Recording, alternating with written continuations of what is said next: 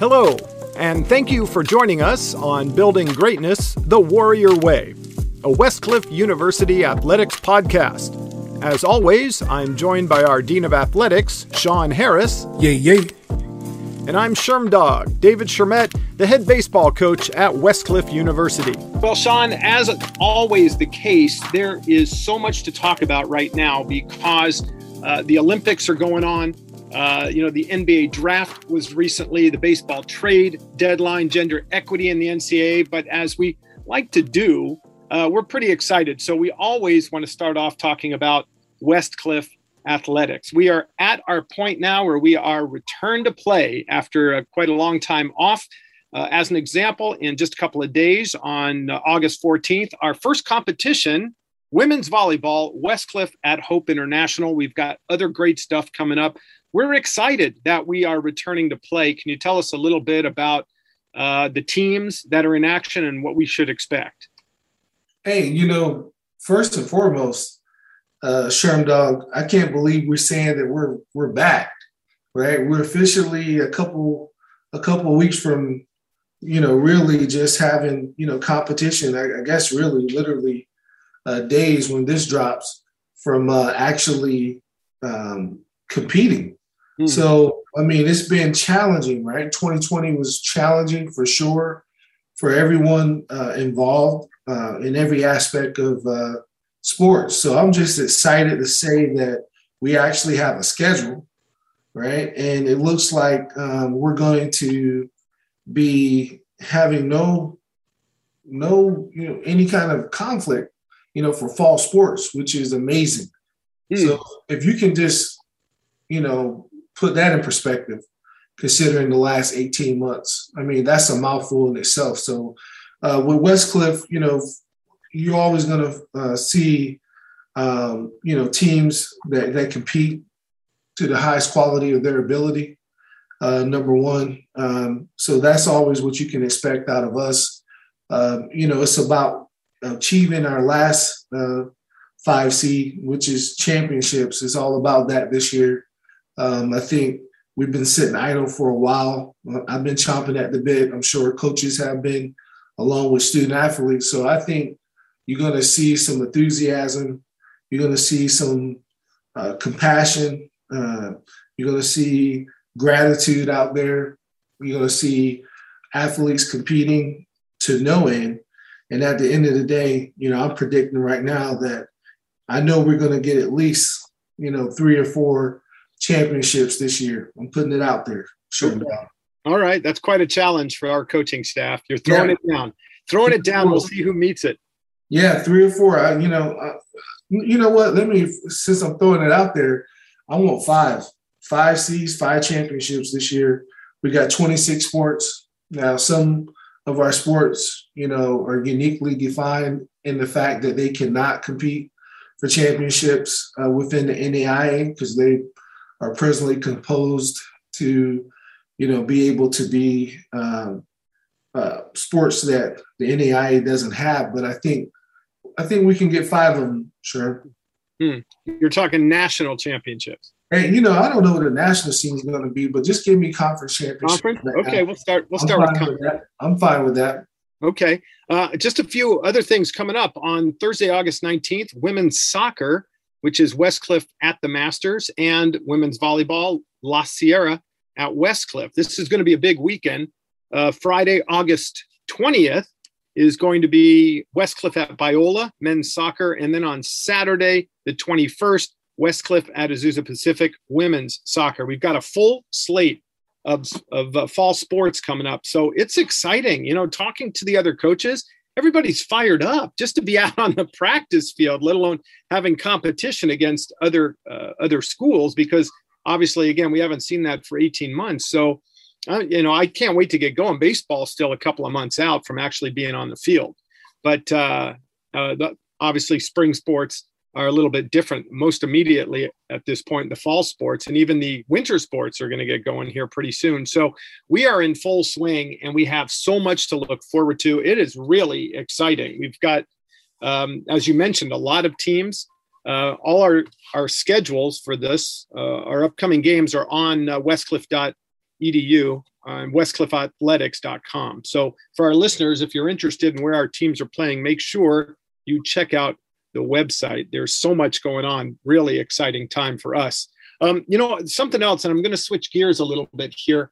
Uh, you know, the Olympics are finishing up, and it's been an exciting Olympics, um, although an odd one. You know, I've watched a bit of it on TV. Not as many uh, fans in the stands, of course, but I think uh, there are a lot of storylines that always come out of the Olympics. None bigger than Simone Biles. I want to talk to you a little bit about that. Um, we have talked about mental health uh, in the past uh, at length, and we've had a few people on that have talked about it and uh, told us their stories. And, you know, I was reading a story about her today and, and her courage, and everybody is backing her. There are a few people that aren't, but those are the naysayers, always going to be naysayers. But, um, you know, let me ask you this, uh, and I'm going to point out something that I don't necessarily believe, but for the purpose of this conversation, she is such a big figure in uh, her sport that uh, she could, you get the feeling that people, of course, want to keep her happy. She needs to keep herself happy and be in a good place in order to not just uh, compete, but to conduct her life. I get that feeling that people are kind of pandering to her a little bit. Uh, do you get that feeling? No. No. Okay. Why not? I mean, she's the goat. Yeah. Oh, uh, no, unquestionably. So that's what so, I'm saying, though. That that she is so good at what she does that people are trying yeah, to keep her happy. The, it, not trying to. They should. When when don't we keep the best of anything happy? Well, you know, it it's it comes with the territory. I mean, she's the best Olympian. She's the best gymnast who's ever walked the face of the earth. Right. Period. Right. No she. Yeah, she has four aerial moves that are named after her. The yeah, bio. I mean, yeah, she, that, she's the only one that can do them. Yeah, what I'm saying is, and, and they don't like that. They, yeah, of course. We don't. Society does not like people they can't break. Yeah, she wasn't broken by anyone other than she said, "Hey, you know, I got the twisties. I, I, I'm I'm not mentally sharp right now." And for me, because I do things that no one else on this earth can do, in gymnastics, it is extremely dangerous. They have acknowledged that when she's on top of her game, right?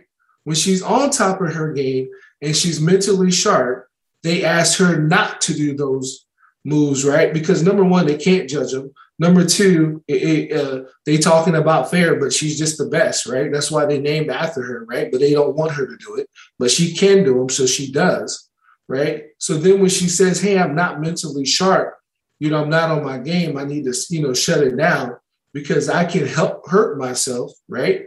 I can hurt myself by doing these things, and I'm not gonna, you know, tone it back because we are athletes and we don't do that. We give our best at what we need to do. And if you're tired, then pull on your jersey. That's what coaches tell great players, right?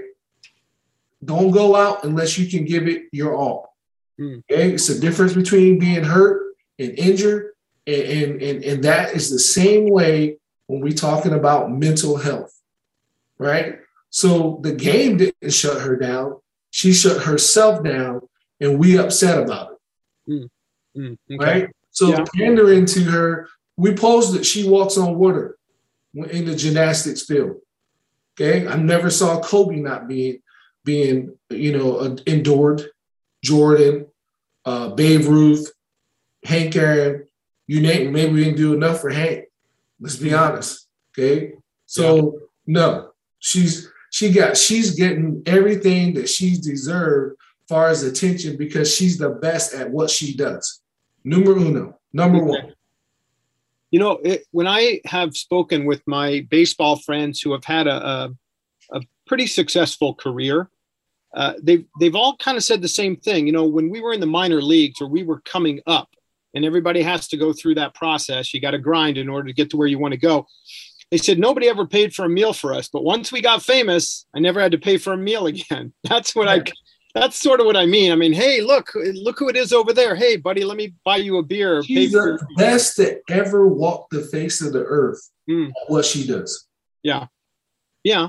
Hold on. I mean, like She's she's the best that ever walked the face of the earth. How many people can say that? Yeah, not many. we, I mean, there's some scrubs out there getting pandered to. Yeah, that's true. They don't deserve it because of entitlement, because of who they know or whatever the case may be. But you don't get to be who she is without putting in the work. She's the epitome of success, and she's a humble individual.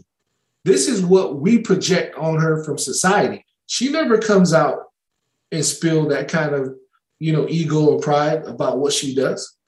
Matter of fact, if, if that was the case, and if she really cared two cents about what we thought about it, she wouldn't have had courage enough to say, you know what, I got to shut this down. Mm-hmm. I'm gonna show that hey, you know, Superwoman does have a little kink in her armor at times. I go through the same thing as you. I'm gonna remind all of you that I am human. But what makes me ultra human is that normally, because this is just a one-off, I'm able to get my mental, my mental, my physical, and my spiritual all aligned. And when I do that, we're talking about planets we're never seeing in the universe ever. Mm. And so we start naming new galaxies and, and, and, star systems when we see her perform at her highest grade. I, I, mean, come on, man. We need a rocker like an old battleship. I mean, there's some things that need to be happening. Jim, Jim, I mean, but but hey, we can say the reason why we don't do that, you know, because uh, she doesn't look the part, bro. She her skin a little dark, man. She doesn't look like traditional uh, what we want to say uh, should be. It. Because I can remember growing up when Mary Lou Retton did her thing, she couldn't be stopped. She was on everything. Yeah, that's true. 1984. Same thing with Simone Biles, and she and Mary Lou. You know, no disrespect, ain't no Biles. I can tell you that. Mm. Yeah, well, by far, but she couldn't be stopped, man. You remember when she won that? Oh yeah, yeah, yeah. The best. Come on, man. It, it ran for the next two, three Olympics. Oh yeah. Yep. Now this girl's sitting with so much hardware, right? She's sitting with so much hardware. We just we we hate winners. Haters gonna hate. We hate winners. But it's been a tough role, and I said this the last uh, you know podcast for my black women in sports, especially the Olympics. I pretty much boycott the Olympics. I have not watched one live performance at any level of the Olympics. Why is that? Is that you tell me from a social, my own social, uh, you know, status that where I feel like it's been too many things that's been unjust. Okay. Okay. So I ain't watching. Hmm. Not giving you my time. My time is the most precious resource I have. I'm not giving it to you when I see the injustice spilling out. What a soul cap has to do with a person. Yeah, Come on, man. It's too many other things. Okay, now we we, we want to treat the athletes who got a little testosterone, you know, uh, spikes that's naturally, and we know it's natural. So hey, let me give you some drugs. Hmm. But yet, when we take drugs, you can't run. But we're gonna give you some drugs. Long we give you the drugs, it's cool. But if you smoke a little weed, then no, it ain't cool. And yeah. we know we're supposed to slow you down, but you running out there like the Matrix. Come on, man. you know what I'm saying? You know, you're running out there like the Matrix. They can't slow you down, right? You, you're a new, you know, but but you smoking weed and, and we could have put you back on, but we got so many double standards. And mm. then then hey, and then my girls from Jamaica, right? Swept. Swept. You're, sweep, yeah, sweeping. I mean, no ganja in Jamaica. Come on, mom. I think Bob Marley told us that, mom. Well, um, on, well, they have obviously Jamaica has a long track history. The interesting thing is they got rich track history. Yeah. Rich track history. Some of our best athletes in track come from Jamaica. Well, interesting. You know, the women, the Jamaican women are, are killing it. The Jamaican men are not all of no, a sudden.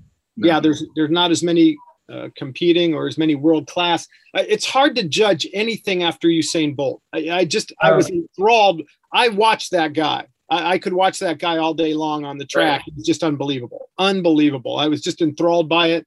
You know, he takes he takes three less steps than everybody else in the hundred. He takes forty one steps. Everybody and he's, a big, and he's a big sprinter on top of that. And this, you might as well tell, you might as well tell Tyreek Hill go sit down. I mean, I saw the article talking about he was like, oh. Yeah I yeah. can I can beat both.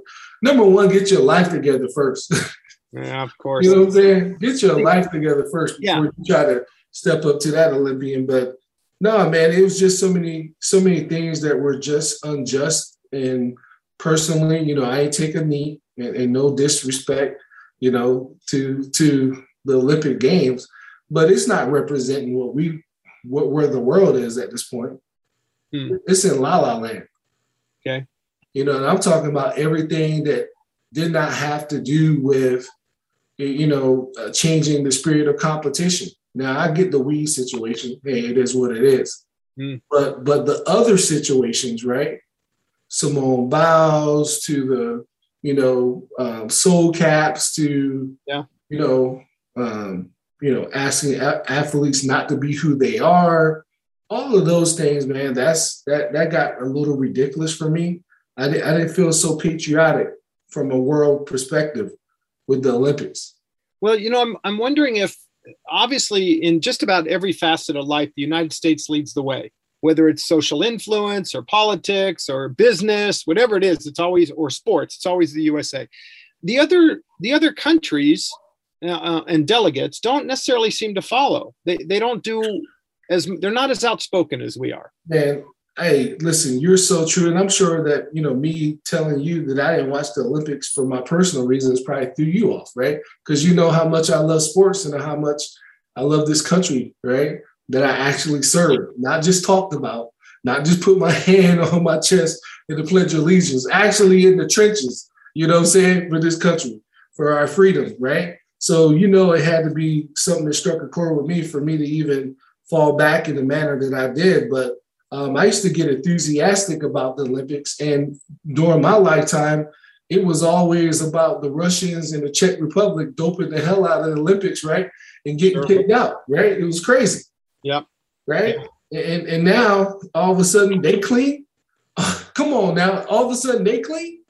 They've been in the history of Olympics. They've been dirty the whole time of my lifetime, you know. And, and I don't have any facts. I'm just speaking, um, you know, from the barbershop talk right now. You know, I don't have the facts, but it just seems like to me, all the Olympics that I remember hearing about, all the doping was coming from, you know, the USSR, Czech Republic, and all of that crazy stuff.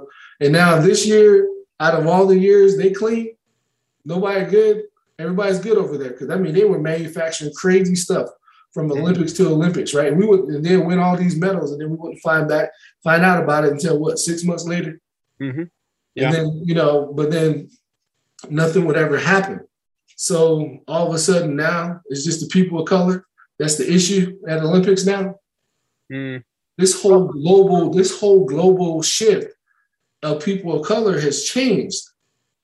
But it just seems like to me, from the outside, who was getting the the the you know the poo poo end of the stick. Hmm.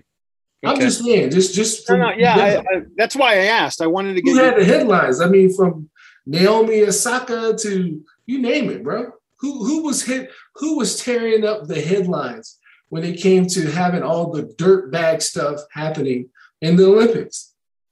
So everybody else was good because I remember we had issues beforehand in swimming and everything else, right? sure, sure. But, but now everybody else good. Just just just the people of color here got an issue.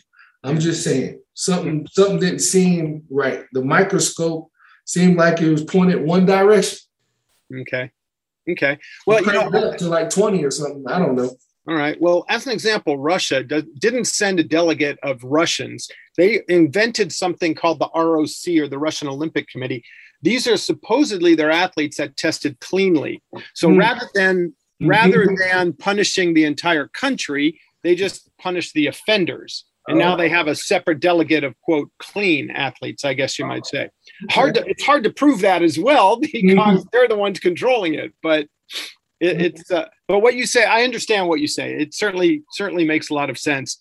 Um, it's just you know whenever we have an, a, a world or international competition, whether it's the World Championships, the Olympics, or anything, it's never going to be hundred percent perfect or clean. There's going to be athletes that that are tested positive.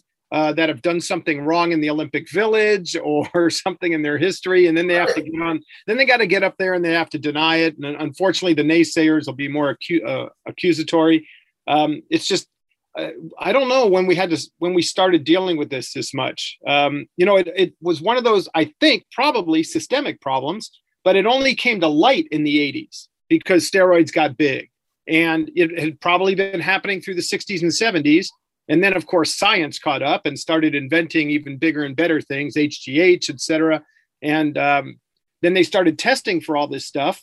And the uh, athletes figured out a way to get around the tests, and so it's it's a constant struggle about uh, about fairness and uh, level playing field.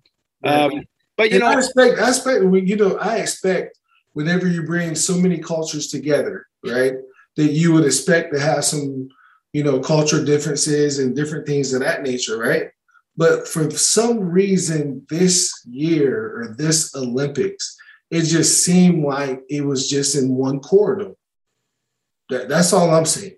Okay. I mean, because normally when I think about corruption, besides, you know, the Russians and, you know, Czech Republic and all of those things, I always thought about boxing as well, right? We can never get away without something controversial happening in Olympic boxing, right? True. Yeah. True. You know, some kind of you know crazy you know uh, scoring that normally knocks somebody off, but we didn't see any of that, man.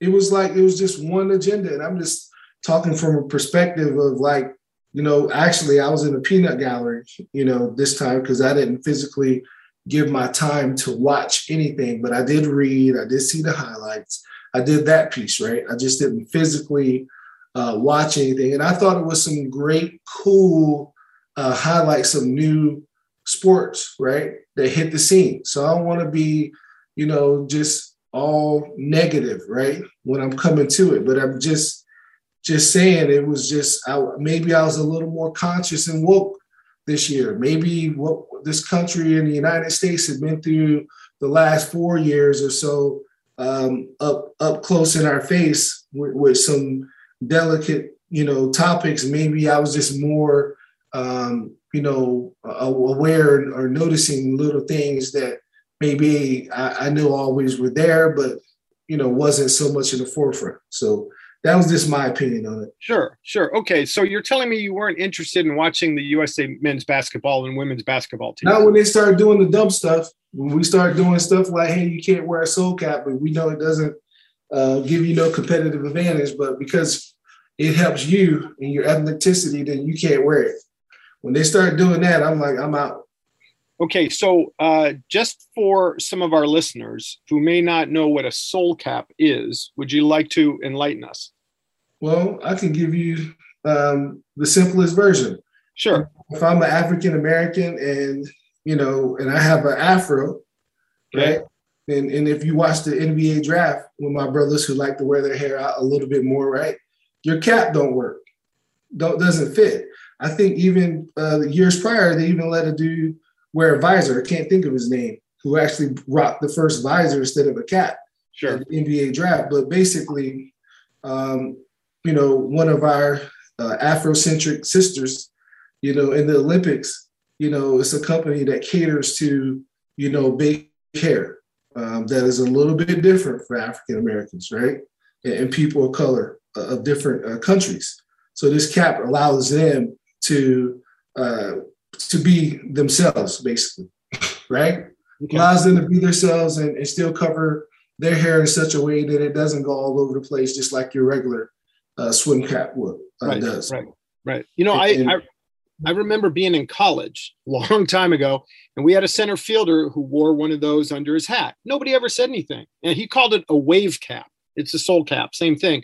But uh, this was back in oh my goodness, 1985, 86 and he was a heck of a player and got drafted and I think played in the Cardinals organization. But he had one back then, and uh, he had to explain what it did. So I mean, I've known for a long time what it is and uh, what it's supposed to do, and also to a certain degree what it represents.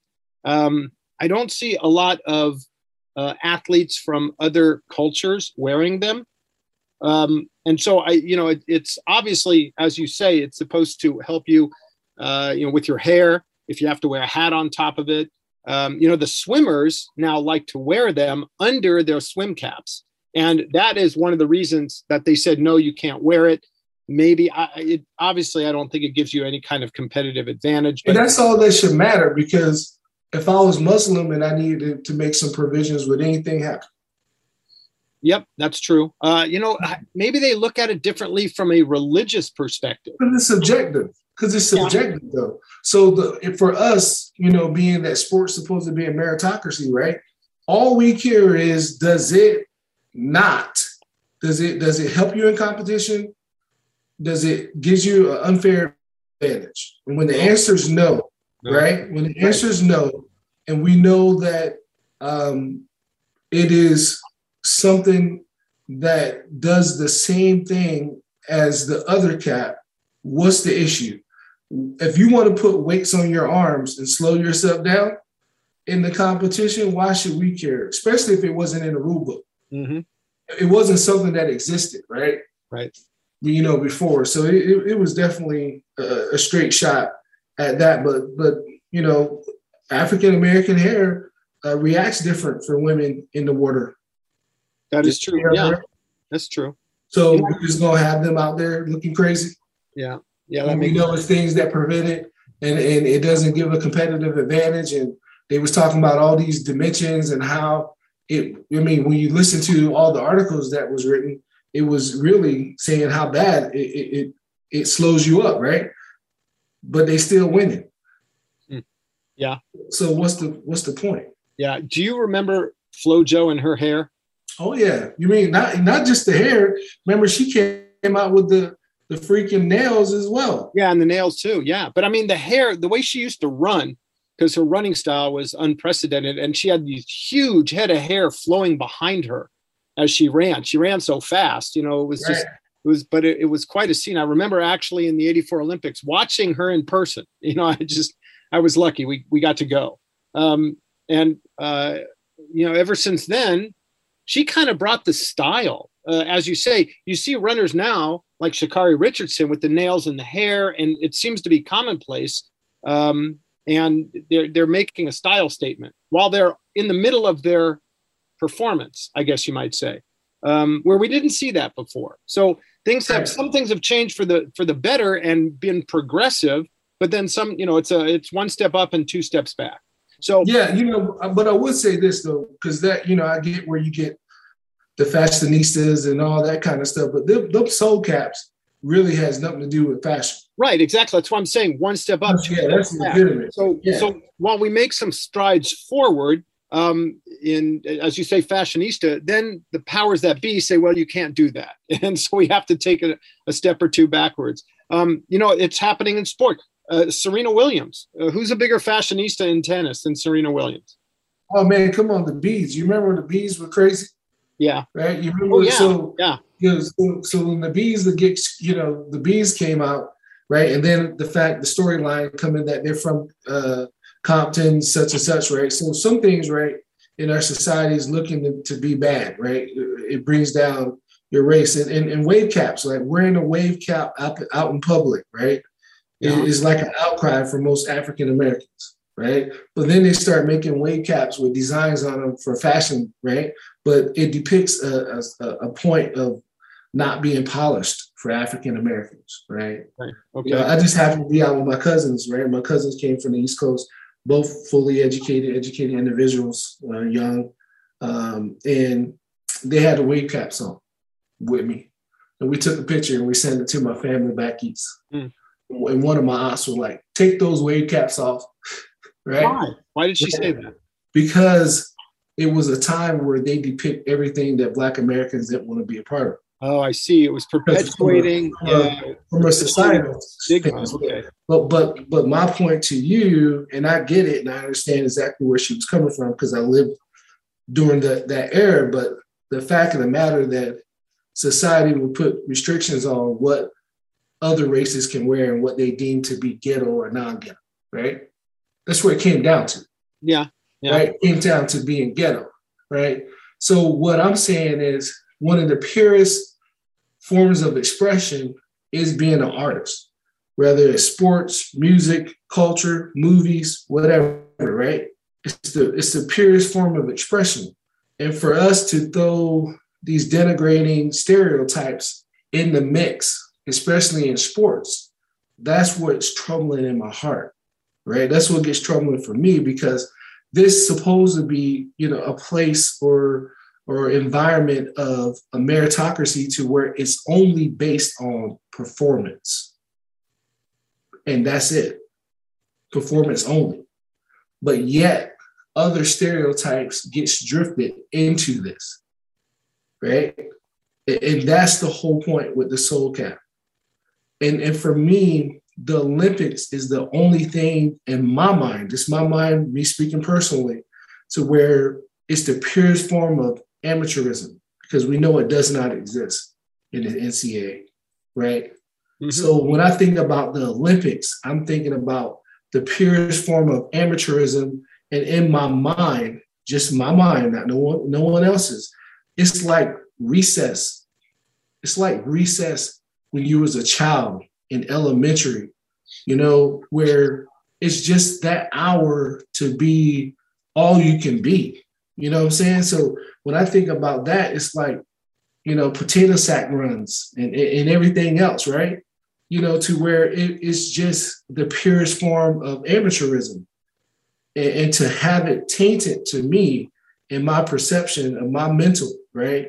Of everything that does not have to do with the sport. And people train their entire lives, right? Turn down millions of money, millions of dollars of money to keep this amateurism status and for it to be tainted by, un, you know, unjust, unwell people who just want to have an agenda. That's when it gets tough for me, right? And I know this conversation don't need to go there today because it wouldn't take a whole podcast, but it's some systemic, uh, systemic things that happens that throws the mental off lately in our athletes and all they want to do because every athlete does not um, have the strength to carry the moral compass or the moral standard. They just are great at what they do at its purest form. And you know they, and, and some that can carry that burden so we can't get mad at the ones who cannot be that that person. And, and, and at the end of the day you know although you know that's why i love athletes and i love sports is because most of our change in society somehow seems to stem around athletes who can will everyone else together to get change. We have elected officials. We have other people who supposedly be doing the work that hide behind these athletes right condemn them at every stop but yet they're not picking up the baton and doing what they need to do on their platforms so, you know, so it gets kind of crazy. Like, and, and I get it too because I love the media, right? I'm a big media junkie. You know, as, as long as the media and the athletes are using their platform, you know, to uplift and uphold. I'm not saying don't tell the story because if the story is the story, the story is the story, you know, no matter how bad it is. But that can even be placed in proper context right? But it is some areas where we need to start being okay with our athletes saying, hey, this, I need a break. I need a mental break. You know, I can't even reset because people reset on the way in their commute. They reset uh, during lunch. They reset, you know, at home. Now with social media and everything has 24 access from TikTok to all the other platforms of social media, Instagram, whatever the case may be, this is where we are now. So if Simone Biles, if you know uh, Naomi Osaka, whoever, Sean Harris, and and and, and David Shamet and Brandon Peterson say, "Hey, man, we need to take a little time to, you know, be like our boy who, who said you got to get your mental right, got to take your physical, got to get our chickens right. That's basically what he was saying, right? You know, um, we got we need time to get that together. Give them that space too. Mm. And give them that space. Be okay with that.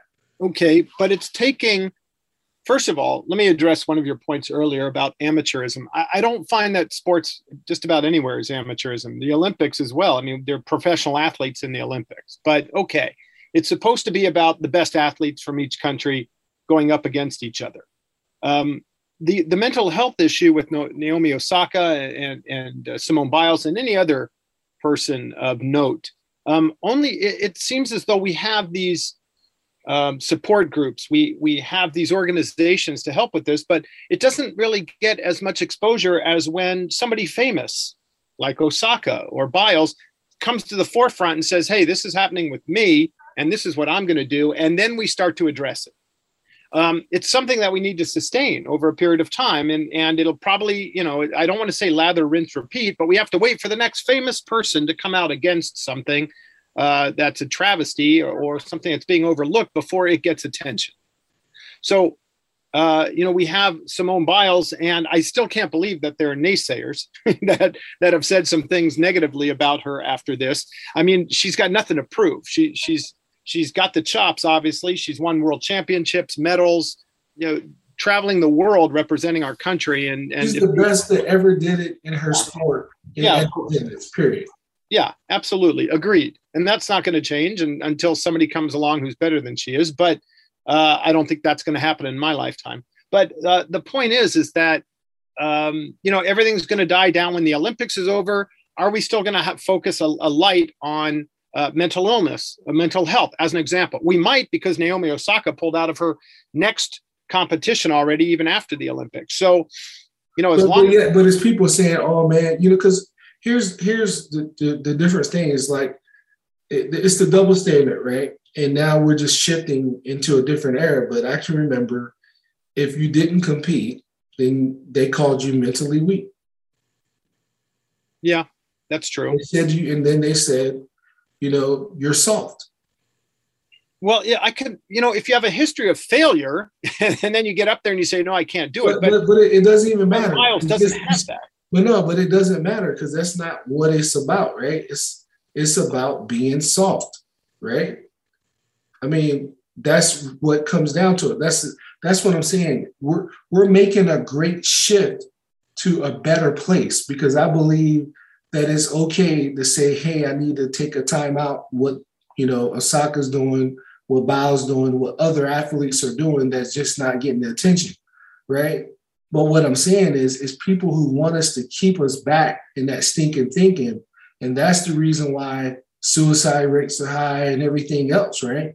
Or people living double lives, right? Because they can't be who they are. So we can't celebrate people coming out in their sexuality and then can't accept someone for for for dealing with their mental health in the same platform.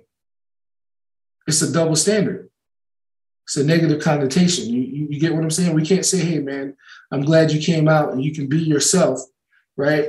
And, and, and express your sexuality in hockey, we can celebrate you. But then when you you're being yourself and saying, "Hey, I'm mentally uh, or not is not together to be able to perform my job," now we're looking down on. Hmm. How, how, can you say that in the same breath? Hmm. Well, because we're not allowing them to be them. Does that make sense? Yeah, it makes sense. I, yeah, but there are stories though, success stories. Um, yeah, but but but see, okay, so here's here's the the love hate relationship that I that I have with the media because of sensation, you know, uh, being uh, sensationalized, right? Right. Where, where are those stories? Where where are those stories at? We don't have those stories. So I mean, so when we want to talk about uh, like athlete like Kyrie Irving, right? Yeah. So when we want to talk about someone who's a nonconformist, uh, does his own thing, don't want to be a part of the team, we want to put a highlight on him, right? To say, hey, look, look what he's doing, right? He just does his own thing, you know, he ain't really a team player, whatever. We want to depict that light. But in the same breath, his philanthropy this year has been off the charts, right? Of issues after issues after issues, right? That he has placed his own money, right, on and made a difference. All I'm saying is I have no disrespect to the media or anything, right? It's just what I'm saying is that we have to accept everyone, every aspect, and tell the complete story. Because you know, I saw the preacher get on IG and it was talking about, oh man, you know, people on Instagram lie, you know, they tell lies, is because all they do is promote all the good things in their life, right? So he was like, they tell it a lot. And I'm saying, hey, that's not true what they're saying because really IG is just incomplete. It's just incomplete. We all know that we have failures in our lives, but this is just depicting one section of what we go through in your life. We know it's highs and lows. So we have to be able to have. So I'm just saying that I'm charging real journalists, right, to be responsible of telling the complete story, not getting called into the non-trained journalists that sometimes run amok, right, and, and promote those stories. Just tell the complete story of the of the person that you're following. That's all I'm saying. Okay. Just the complete story. Yeah, not, I, not just what makes sense for you. So the complete story is, and then, let me tie this back in so we don't lose anybody. But the complete story is that Simone Biles, this mental case of what is documented by other gymnasts is called the twisties, that we have a name for this, right? That yeah. we know exists, is a one-off because she's been kicking ass in everything else she does. So the complete story is 99.9% of the time she's kicking your ass. But this 0.1% just happened to be bad timing because it was the Olympics, because the Olympics is in an off year. Because if the Olympics was last year, she probably wouldn't have the, twi- the twisties, right? And she would be practicing for the next Olympics that she's gonna kick everybody ass in and things that she actually does, right? But we don't want to pick that up. We don't want to pick that up because it's not a story, mm. right? So we trash her. We, we, we make her seem like she ain't the epitome of success that she ain't the best thing since sliced bread because she is. We, we, we make statements about, man, we're just trying to keep her happy. We should be keeping her happy because she's a queen at what she does and she nobody else does it better. Just like we said, hey, Michael Phelps, you know what? It's okay to smoke weed. It's cool because you're the best swimmer we ever see in our life. And if you want to smoke a little weed in your off time and drink, uh, you know, and, and eat 10,000 calories, we're cool with that, right? Didn't lose an endorsement, didn't get butchered, nothing, right? Easy in, easy out. But why is she getting her her name sullied? Hmm. She has a lot of support though from other she, athletes. She, she has a lot of support for other athletes because they know what it takes to get to where she is, mm-hmm. right? Because we don't, we we never as a society appreciate the greats until they're gone. So I'm glad some people stepping up, right? And I'm glad we're talking about that. We're giving her flowers while she's here. Okay. Now, if Naomi Osaka want to uh, not uh, talk to some people because that's what she want to do, and she says she and she a professional, right? And she don't want to talk to some people, right? And she was okay because she's killing the game, right? She was killing the game financially, so she was like, "Hey, cool. I understand that this is one of my obligations. I will. I'm not gonna go because it doesn't serve me any purpose. But since I am a pro, I pay you." And, and then what Tennis said was, "Hey, she makes a boatload of money, right? We never had this happen before that somebody can actually, uh, you know, uh, be able to pay these fines for the whole season. So we're going to get together and, and, make sure this doesn't happen for anybody else. So we're going to up all these fines, right, to make it ridiculously crazy that this has to happen because these media obligations, right, is how we pay the bills. And I'm not, I'm not mad at that. It's just business. But if she wanted to pull a Billy out and say, "Hey, this covers the fact that I keeping my um, my you know my obligation, I still want to play," that should be able to happen too. Hmm. She did That's say, yeah, she did say in her press conference that there's some things happening behind the scenes that you don't know about. Absolutely, it's all about cash, and I think all of it's relative. Athletes need the media. The media needs athletes, sponsorships, promotions, and events need the same thing. But what I'm saying to you is, since they're all professionals, if she want to write a check for ability and say I ain't showing up, accept it. Hmm. Move on. Okay. Okay. Because what's gonna happen? Uh, okay, now this was so much for her, and then we find her somewhere in, in, in a room like Whitney Houston, you know, overdose, and then what we gonna say? Oh, our bag. Because hmm. at the end of the day, we all know what it's about anyway. It wasn't about her actually speaking. It was about the money that she actually generated, right? From the stories. So, so if, if it was about the money, let's just keep it about the greenbacks. pay, pay it. Hmm. Pay it. Pay, okay. pay it. Pay the deal. Just let, let it pay the deal. Everybody still get paid and we can move on because it's really about money. Hmm. And, and it's okay to deny people access to your to who you are. Hmm. Okay. Yeah. All right. Believe that? Yeah, I understand. Absolutely. Um, and it makes sense. So while what's your, what's your thoughts? Well, um, she can't pay. She can't pay. She can't pay a couple million as the athlete. So you know what? I ain't going to the press conference today, but here y'all money anyway. Yeah, I know. The, the demands we put on our athletes, and we hold our athletes to a higher standard, especially the best. You know, we look at we look at uh, Simone Biles or Tom Brady or Michael Phelps or any of the any of those that are the best, and and we just we revere them. You know, they're royalty. I understand that. Um, and as an example, you know, you're talking about the money, right? Pay them. Just this past week in free agency in the NBA, teams spent 1.5 billion dollars. Steph Curry has a 215 million dollar four-year contract. That's 53 million dollars a year. I just I, am still working that one out in my head. That's just unbelievable. But uh, he deserves it, you know. And and my dad, when I was a kid, says, "Son, you get all you can get in this world, and don't you know don't apologize for it. Get what you can get. Do it legally, you know. Do get everything you can get in this world." And so you know, I took me a while to understand what he meant. I just wanted to be polite to everybody, but after a while, you got to look out for yourself um, which is what Simone Biles is doing, and Naomi Osaka. You got to look out for number one. You got to look out for yourself, and no matter what anybody says, in particular the press. But as you say, we need the press because. And I'm not. I'm not putting this on the press. What I'm saying is, it's the system, right?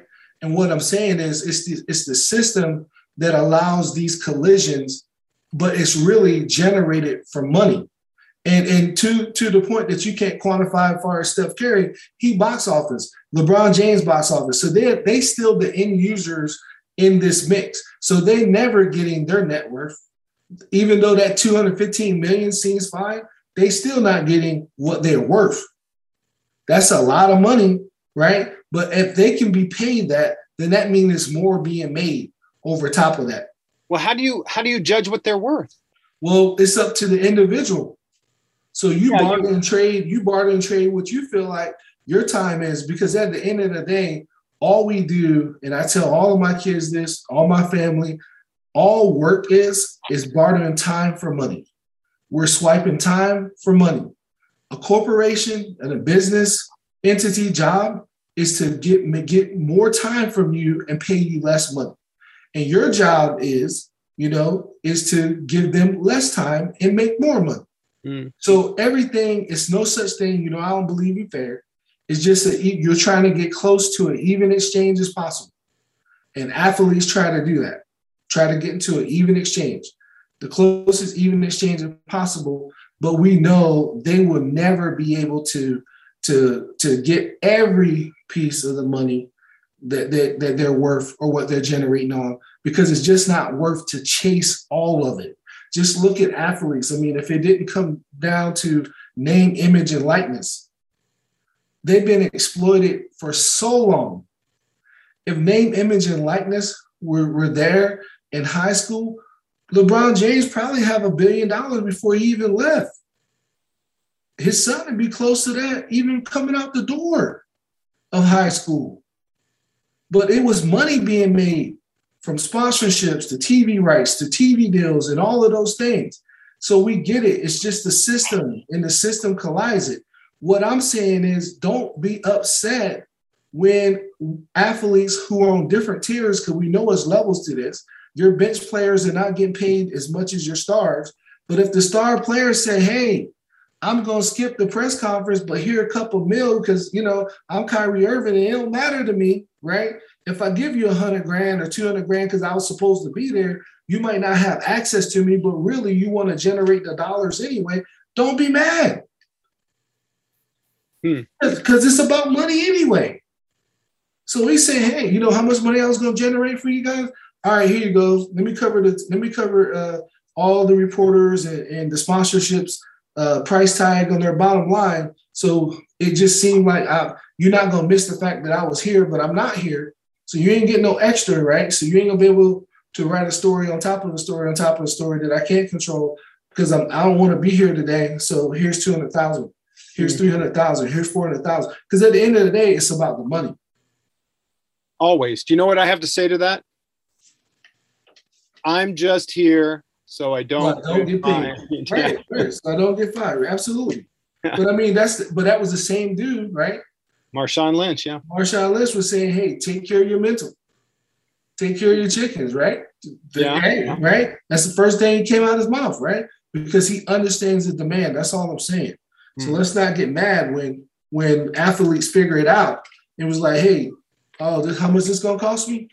All right, I got that. No problem.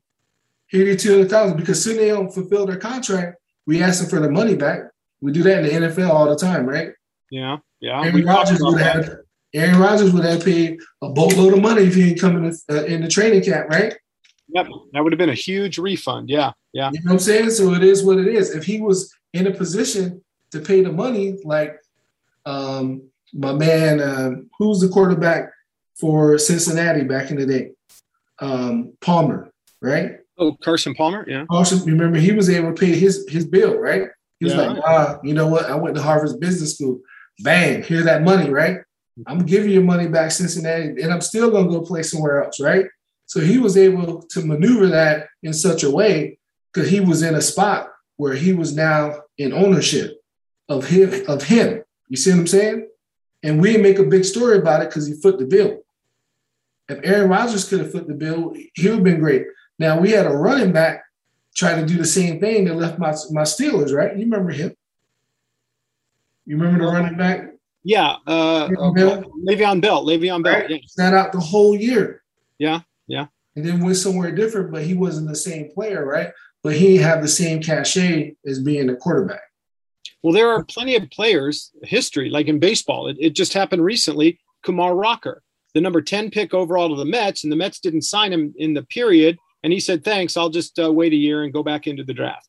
Uh, JD Drew did the same thing. But you know what? They're doing this on the advice of their agents. Yeah. So, yeah, I mean, Aaron Rodgers obviously is in a different stratosphere. He's been in the league for 16, 17 years. He's made a lot of money. You know, these, I, I'm not talking about, you know, there's guys starting out that are just starting their careers and they've got to take the advice of their agents. Whereas uh, somebody like uh, Carson Palmer or Aaron Rodgers, they've built it up already. They've been in the league for a while. They can make up their own mind without the advice of their agents. Someone will break it down for them and say, look, if you do this, this is a consequence. If you do this, you get this much money or you have to pay this back. Hey, he's a grown man. He's going to make his own decisions, obviously.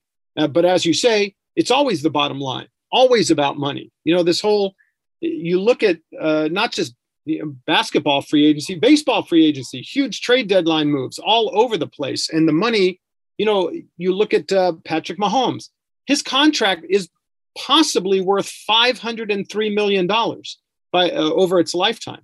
And that's unprecedented. So, you know, where do we go from there? Because one of the greatest pieces of, of advice I ever heard is that you deserve what you accept. Yep. So, yeah. So if you accept whatever that offer is, that's what you think you're worth. That's what you deserve. But, but where does it go? I mean, uh, it's just going to keep going north. As, as long as there's TV money rolling in and there's sponsorships rolling in, the money's going to be there. And the money's been there, and we know it. I mean, just look at how the SEC Alabama football team, uh, alumnus, and um, the SEC and, and, and some of the sponsors took care of their quarterback. Mm-hmm. For, for, I mean, I think his deal, name, image, and likeness, was eight hundred thousand. Um, yeah, uh, uh, Bryce Young. Yeah, and he's from this area originally, you know, modern right. day. And so uh, eight hundred thousand, right? Yeah, before he does anything, he hasn't even played the game. Yet. Yeah, eight hundred thousand, right? They and they and, and, they strategically went under a mill because they didn't want to set it too high. Right. Yeah, they didn't. Yeah, that's true. Setting a precedent, absolutely. Right. But again, we've talked about there's only a handful of, of players uh, nationwide that are going to get that. You know, the guy at Clemson, Uiagalelei, is going to get that too. There's going to be a few big name players because the left guard for North Carolina isn't going to get, you know, isn't going to get NIL money. So it's just right. the guys that they're marketing. And you know, hey, the NCAA is smart. They they know how to market, and those teams know how to market. And by the way, we've got entirely about the money with teams like Oklahoma and Texas leaving the Big 12, trying to get to the SEC. And I mentioned to you that Westcliff needs to transfer to the SEC. They've got to have room for us somewhere. We're going to get to Division One. It's a long way to go, but man, oh man, if we can join, there's going to be there's going to be huge movement now because of all these teams jumping conferences, which happened about 10 years ago when these super conferences were put together, and now they're continuing this way. But it's always about the money. Period. I, I tell you this: one of the great compliments um, that we can receive at Westcliff University in our athletics department is now we're to a place where other universities are looking at our coaches, right? And and wanting to hire them. Right? True. For promotional, you know, situations for the most part, right? So that's a great testament. And number one, I just want to let everybody know, like anybody work for me at West Westcliff Athletics, if you want to go somewhere, let me know. You don't you don't have to hide it. Let me know and I help you get there. Because I believe in training and development, and you're always going to be a part of our lineage and our coaching tree and whatever the case may be. And I'm proud for that because that showed for me as a, a, dean of athletics that I'm training and developing my people to be attractive for other jobs and other opportunities, right? So they see that success. So I, I want to be a part of that journey if, if, if the coaches allow me to be. But that's the best um, you know, song and dance, someone can tell me that I'm doing my job. Is when they look at our my coaches, right? That that they coach alongside me, you know, that I handpicked my first round draft picks, right? And I and I went out here and, and, and pulled them out the mud, right? And now they're shining like a diamond. And somebody else said, hey, we want we want that person over here. Right? We had that already, right? Happening. So then that's when I know that we're on the map and we're moving. Sure. That's when you know you're moving. When other universities looking around and all of a sudden you was was in a blip on their radar, a blip on their radar. Now you you on the radar, right? Now you the spotlight, and now you the epitome of success, and you haven't played in this pandemic era, right? And they still want to take the talent that they see and that's being developed over in your organization because now they're watching how you're moving. Hey, that that, that gets me excited. Hmm. Okay. That, that lets me know that we're we're we're on that D1 track. Yeah, we have had some interest in some of our coaches over the last. Yeah, uh, and, and I and I welcome that because we got to spread it. We got to spread that. I mean, we stay ready, so we have to get ready. Right. And, and it also is something called addition and you know by subtraction. Yeah. Okay. Uh, that, I, I, understand that as well. I, that that makes a lot of sense. I mean, we're uh, you know when you have I guess when you have coaches move to higher levels, Division One, Division Two, it obviously brings some prestige to your athletic department because you know, people are looking at you and they say, "Hey, this guy or this girl is going to be a great uh, addition to." Our." So when we raised them, they even have a high school gig, you mm-hmm. know. So that means we took them from, you know, the real bottom, like Drake would say, and now yeah. we're here. So I, I, celebrate that. Yeah. So that yeah. just shows us that hey, we're doing some things and people are noticing whether they want to write about it or not. Mm, okay. All right. Unless you see it differently.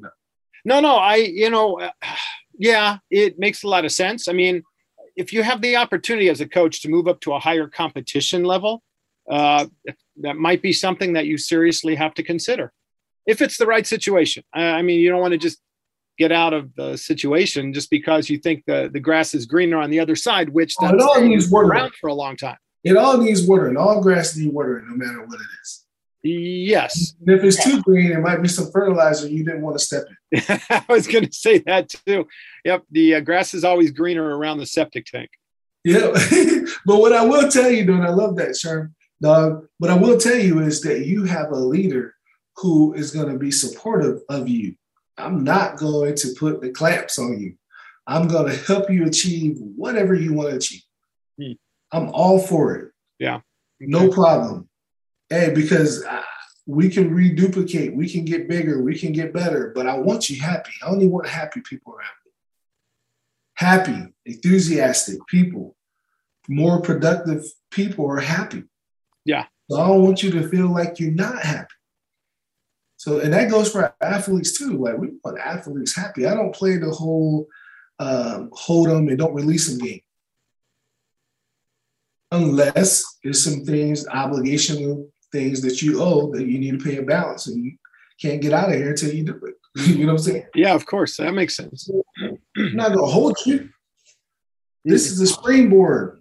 We only want the best of the best. Yeah. I knew you were good. That's why I got you. I only get first round draft picks. Round draft picks. I only get five C people. Okay. All right. Right? Yep. Well, that You can't be scared. You can't be scared, sir. Ain't no scared cowboys at the rodeo. Okay, I've, I've never saw a, a, a guy who ride a bull scared. Hmm. Hmm. That Okay? makes sense. Yeah. It's just a testament to our athletic department. I mean, we've had a few, yeah, we've had a few coaches cycle out and uh, on As bigger. they should, though. It's the natural life and progression of what we do. And when you build in greatness, the warrior way, you're gonna have that. So you have to embrace it. You want it. I bring it on. But I said all that because we ta- we tackled a lot of tough um, topics today, right? As we always do on this Yeah, podcast, right? sure. Yeah. And some of them, we you know, we tackle them as the devil's advocate. We don't really truly believe what we're saying. We're putting it out there to uh, ignite thought, right, and, and perspective around things that are happening, right. And and you should be able to look at me and Sherm's life and know what we stand for and what we don't, right. So we may tackle a lot of things. We may say some things, you know, that may be unorthodox or non-traditional, right?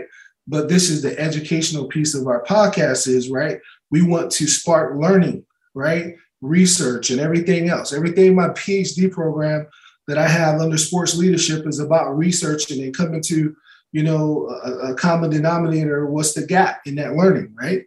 In, that research. And that's what we do. We have a big diverse group um, that uh, at the university that we represent over 85 different countries. So there are different cultures right that are represented. And, and our athletic department is probably one of the most diverse and inclusive um, athletic departments you know i would say in the country you know when it comes to some of the things that we're about and what we're pioneering.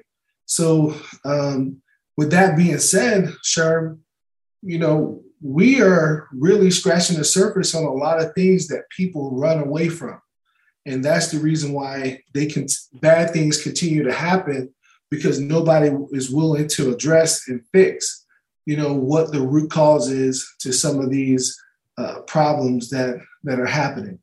And I think, um, you know, I want to tell you, Sherm Dog, uh, what people don't know is you come up with every topic, you know, um, on our podcast, right? You bring the topics and what we're going to talk about. I just ride on your coattails and, on them, and I'm just not afraid to to, to go there with you um, because we have no problem in leadership speaking truth to power, right? But I don't come up with any of these topics at all. Um, most of the time, I try to flow like water and I say, hey, whatever we're going to do, let's do it. Um, I, I don't think it's one topic that I denied you, you know, about That's that we haven't true. Hit. everything. you know? So you know this is a great thing. And, and and i know that some people don't like the way we move on on this podcast. And so what? It's real life. It, i mean when we start um, losing the authenticity of what we're talking about i'm out. I'm out. Because i don't do fake right? I don't do fake. And um, that's not what learning is for me you know, I'm not going to be like Texas and, and, and take out, you know, Martin Luther King and Black history and all this stuff and act like it ain't happened. you know what I'm saying? I'm not going to do that. I'm not going to sit here and, and tell you that, you know, that um, it's okay to believe that, you know, Christopher Columbus wasn't a fake. You know what I'm saying? He ain't discovered America. Come on, we understand that there's people here already. So let's let's stop playing and let's talk about real things uh, with real thought and, and try to come solution based. But but a lot of people, sure, this is a part of education that they don't want to have. Okay, we, we want to have the full Monty. We want to have the full scope of what we're doing and what we're talking about in some of these hot topics that are happening because our athletes expect that. And in order to get on great, to get to greatness, we've got to step on the back of great. So I think we do this every single time on this podcast, but it only happens because we got people like yourself, we got Brandon Peterson, we got folks that are, are courageous enough to tackle things that we may not understand or believe, but we know it's out there sitting on social media. And we know that's being fed subliminally to our student athletes and people in our society, and it's having a negative or sometimes a positive um, cause and effect on, on the folks that that are on those platforms. So we just want to balance out the universe a little bit. Well, we certainly are doing that at Westcliff. Um, nothing, there is probably not a university anywhere as diverse as ours. Um, culturally, uh, spiritually, we've got it all. And uh, very fortunate to be in the place that we are. You know, uh, we've got other podcasts coming up, and there's so much going on in the world of sports right now. It's absolutely unbelievable. We we're only scratching the surface here. I mean, we could we could talk uh, do a podcast every day for the next year and i don't think we would exhaust all of our resources uh, in sports i mean there's so much more to talk about with the gender equity and the ncaa holding the basketball tournaments for both men's and women's in the same place as an example um, as you say you know there's uh, equity it's starting to happen it's slow you know caster semenya the the runner who uh, has a little too much testosterone in her system that that's been a point of contention for four years uh, Laurel Hubbard, who is the first transgender weightlifter in the Olympics. Uh, and um, it, it, she's from New Zealand, by the way. Uh, it, it's just, you know, we're starting to make strides. It's slow, it, but, you know, with progress comes pain. And so, you know, you can't have necessarily one without the other because it doesn't happen overnight. There's uh, too much of that stinking thinking, as you like to say. So we're we're getting there. We're absolutely getting there, and and uh, we are the advocates, and, and, we are leading the way at Westcliff University, and we have our administration and our uh, athletic department to uh, to thank for that. So, uh, with that, I know we've got other stuff to do. We've got other things to talk about, but we will be back with another podcast. So uh, keep an eye out for building greatness the Warrior Way. And as always, I would like to thank my guest host, our Dean of Athletics, Sean Harris. Yay, yay. And the gentleman who makes us sound good each and every time we do podcasts, that is Brandon Peterson, our sound engineer. Beep, beep, beep, beep, beep, beep. And don't forget to subscribe wherever you download your podcast, and please leave a positive review on Apple Podcasts. It helps us get the word out about Westcliff Athletics, and we thank you for your support. And keep an eye out for the next podcast.